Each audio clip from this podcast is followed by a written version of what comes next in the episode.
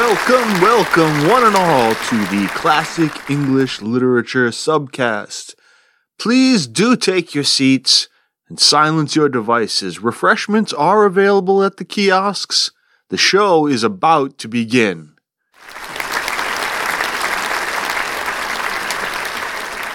Well, not quite. We're about to embark on a multi-episode discussion of one of the most fertile periods of English literature, that of the Renaissance Theatre. This is the period that gives us Ben Jonson, Christopher Marlowe, and, of course, William Shakespeare, among many, many others. And before we settle into an examination of the writers and their most influential plays, I thought it meet to set down in our tables a bird's-eye view of the development and culture of early modern playgoing. So this is not really a show about the literature itself, but rather a look at the context in which that literature was written, performed, and enjoyed. Now, back in podcast episode 18... we looked at the birth of English drama in the Middle Ages and the roots of that drama in medieval religious performances.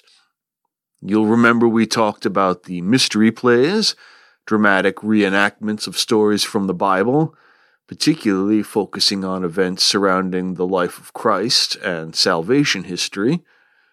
We also discussed briefly miracle plays, which depicted the lives of saints and their miraculous deeds.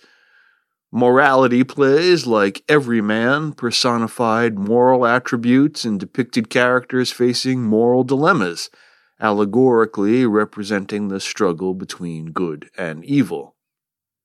Performed by members of craft guilds, these plays were an essential part of religious festivals and processions, and they did much to instruct a largely illiterate population in Christian dogma.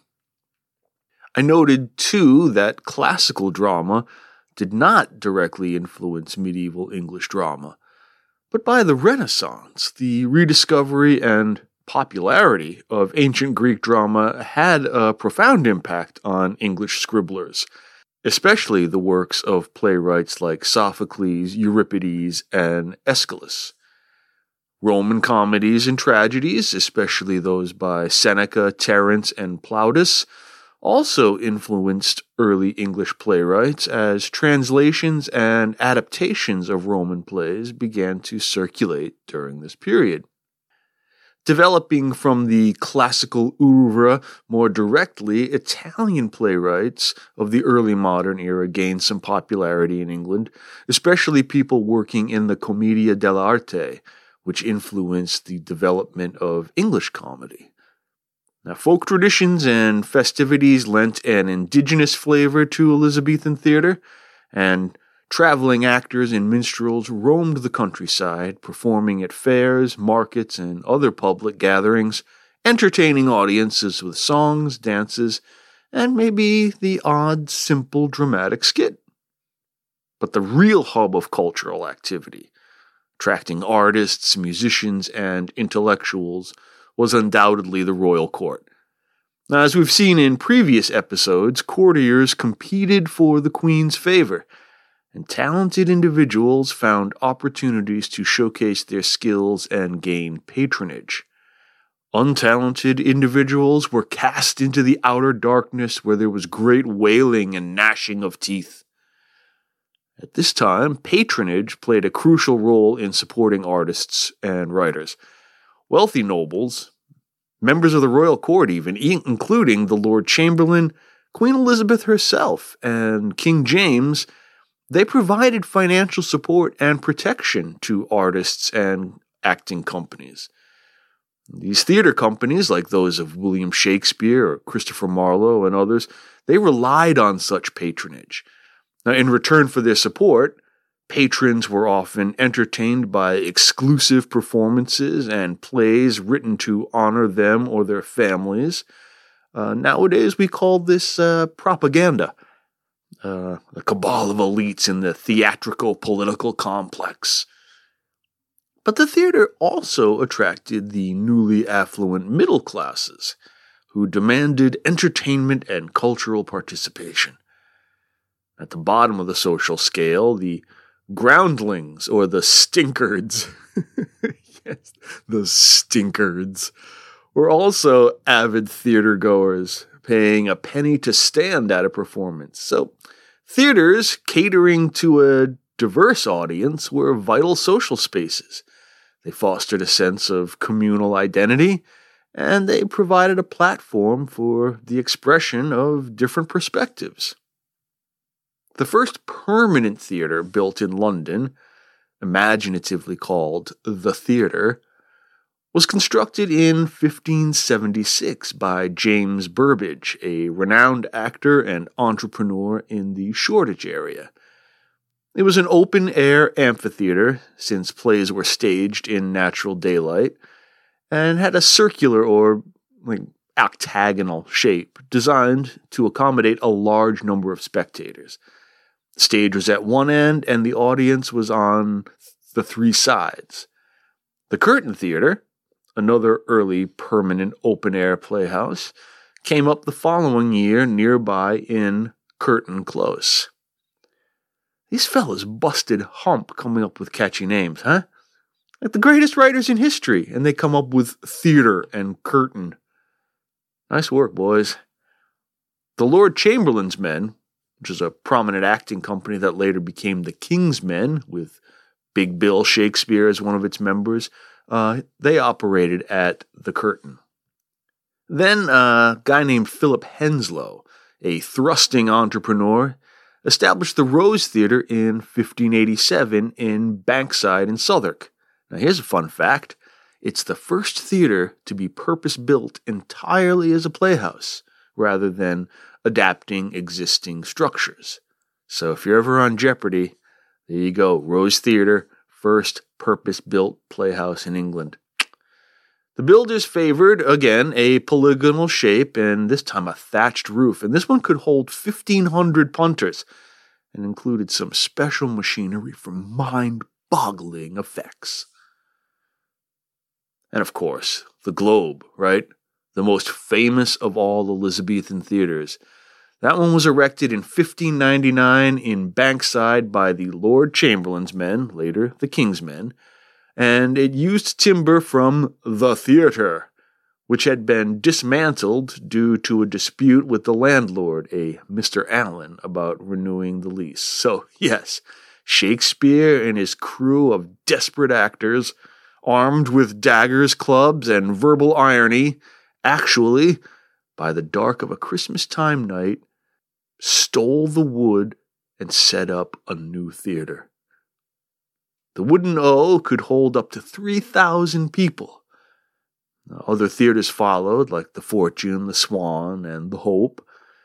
And we also eventually got indoor theatres like Blackfriars, came into vogue for a more discriminating clientele, and not to mention the effects that could be created with artificial light.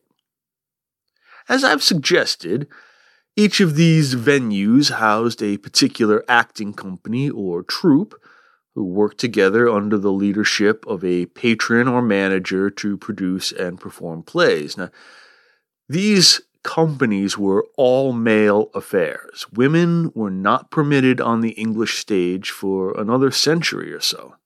Now, this was not, as many supposed, a law to preserve public modesty and moral rectitude. Rather, it was simply a business custom modeled on the medieval guild system, kind of a gendered closed shop. Actors were usually employed full-time, and the companies had a repertoire of plays, including a mix of historical plays, tragedies, comedies, and romances that they performed regularly. The most renowned actors, the leading players, were the main attractions, and they received higher pay and prominence, just like our movie stars today. Companies would also have their comic actors, their clowns, but not like the deeply unsettling circus variety, and they were often given free rein to improvise parts or perform interludes to interact with the audience and kind of gear things up. The company also had its supporting actors. It had apprentices and then, crew members, techies, we would call them now, responsible for costume, stage management, and other aspects of production.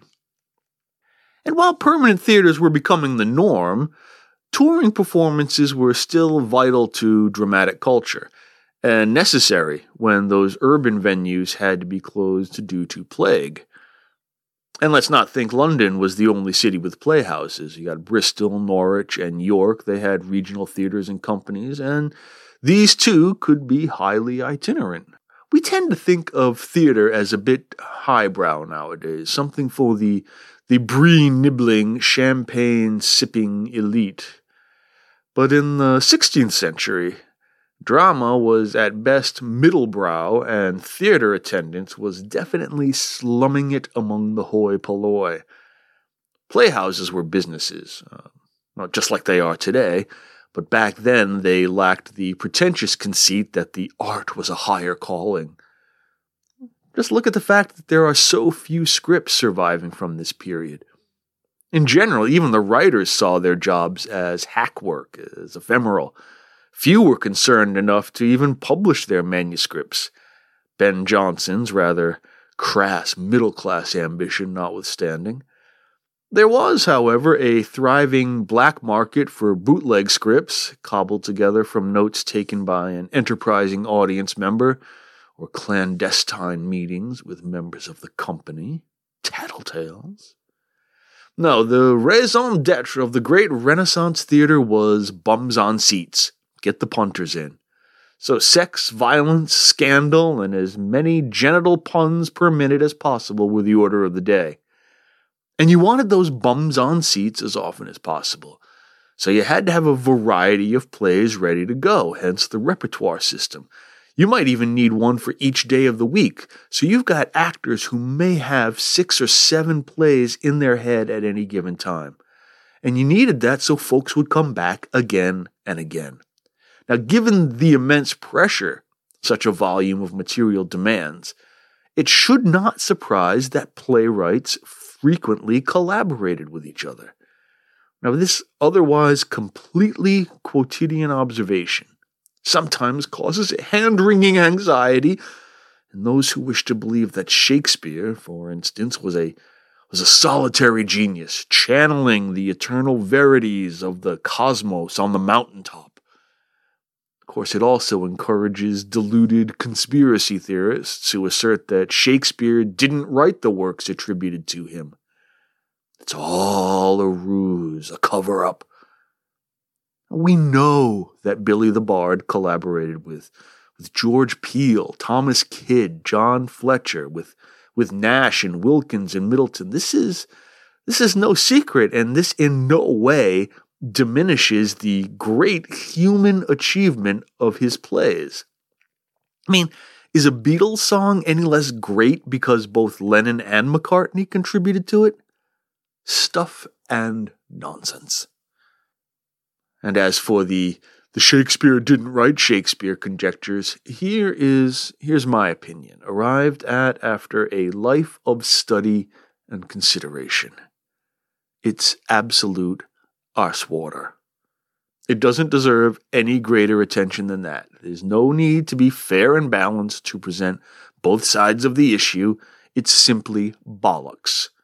And while I'm here, to those who offer their custom to tinfoil haberdashers, allow me to assure you that the pyramids did not store Israelite grain. The earth is round. Stonehenge is not an alien helipad. The Titanic lost a game of chicken with an iceberg. The CIA did not shoot President Kennedy. Princess Diana died in an automobile accident. Area 51 is an Air Force base in a giant litter box. 9/11 was an outside job. The moon landing was real. And professional wrestling is as fake as claims of a stolen American election. The truth is out there.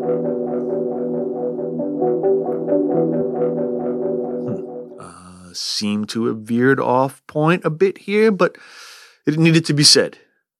Where was I? Theater-going experience.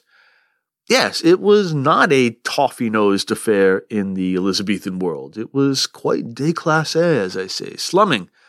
The London theatres, for instance, were not built within the city of London proper, but just outside, so city laws against vice did not obtain. Playhouses occupied the same spaces as gambling dens, brothels, taverns, and fighting pits. These were early modern red light districts featuring sex workers of all descriptions and inclinations, heavy drinking, and blood sports such as bull baiting, bear baiting, and cockfighting, in which the roosters frequently competed also, I am told on good authority. A wonderland in which decadence, depravity, dissolution, degradation, and delight roiled the senses. Such districts also gained a cosmopolitan flavor, as foreign visitors sought to unwind on the wild side of town. Bad behavior is truly universal. Google some images of the era's prominent writers, and don't let the frilly collars, puffy pants, and tights fool you. These were hard men. Ben Jonson killed an actor in a duel, tore a 6-inch hole in the guy. Kit Marlowe was murdered in a tavern brawl. He got stabbed in the skull. William Shakespeare, tax evasion. Hard men with fists like matured hams. Point is, theaters were lively places. Going to the theater was a popular pastime and a social event. People from different social classes would gather, hobnob, discuss the plays, making it a hotbed of cultural and political exchange. The actors at Elizabethan theaters often engaged with this rowdy audience, breaking the fourth wall, addressing them directly. The actors prowled the entire stage and sometimes even the galleries, providing a 360-degree theatrical experience. Yeah. I think that'll do for the nonce. I'm sure I've forgotten some crucially important bits in this broad overview. But if so, I'll try to catch them in later episodes as they make themselves more evidently germane. Don't forget to review the podcast and follow me on the Insta, Twit, Face, TalkTube. Like those posts, please. Please like those posts. Between positive reviews and social media likes, we can raise the pod's visibility and we can attract some new friends to the clubhouse. Thanks, everybody, for listening. Y'all be careful.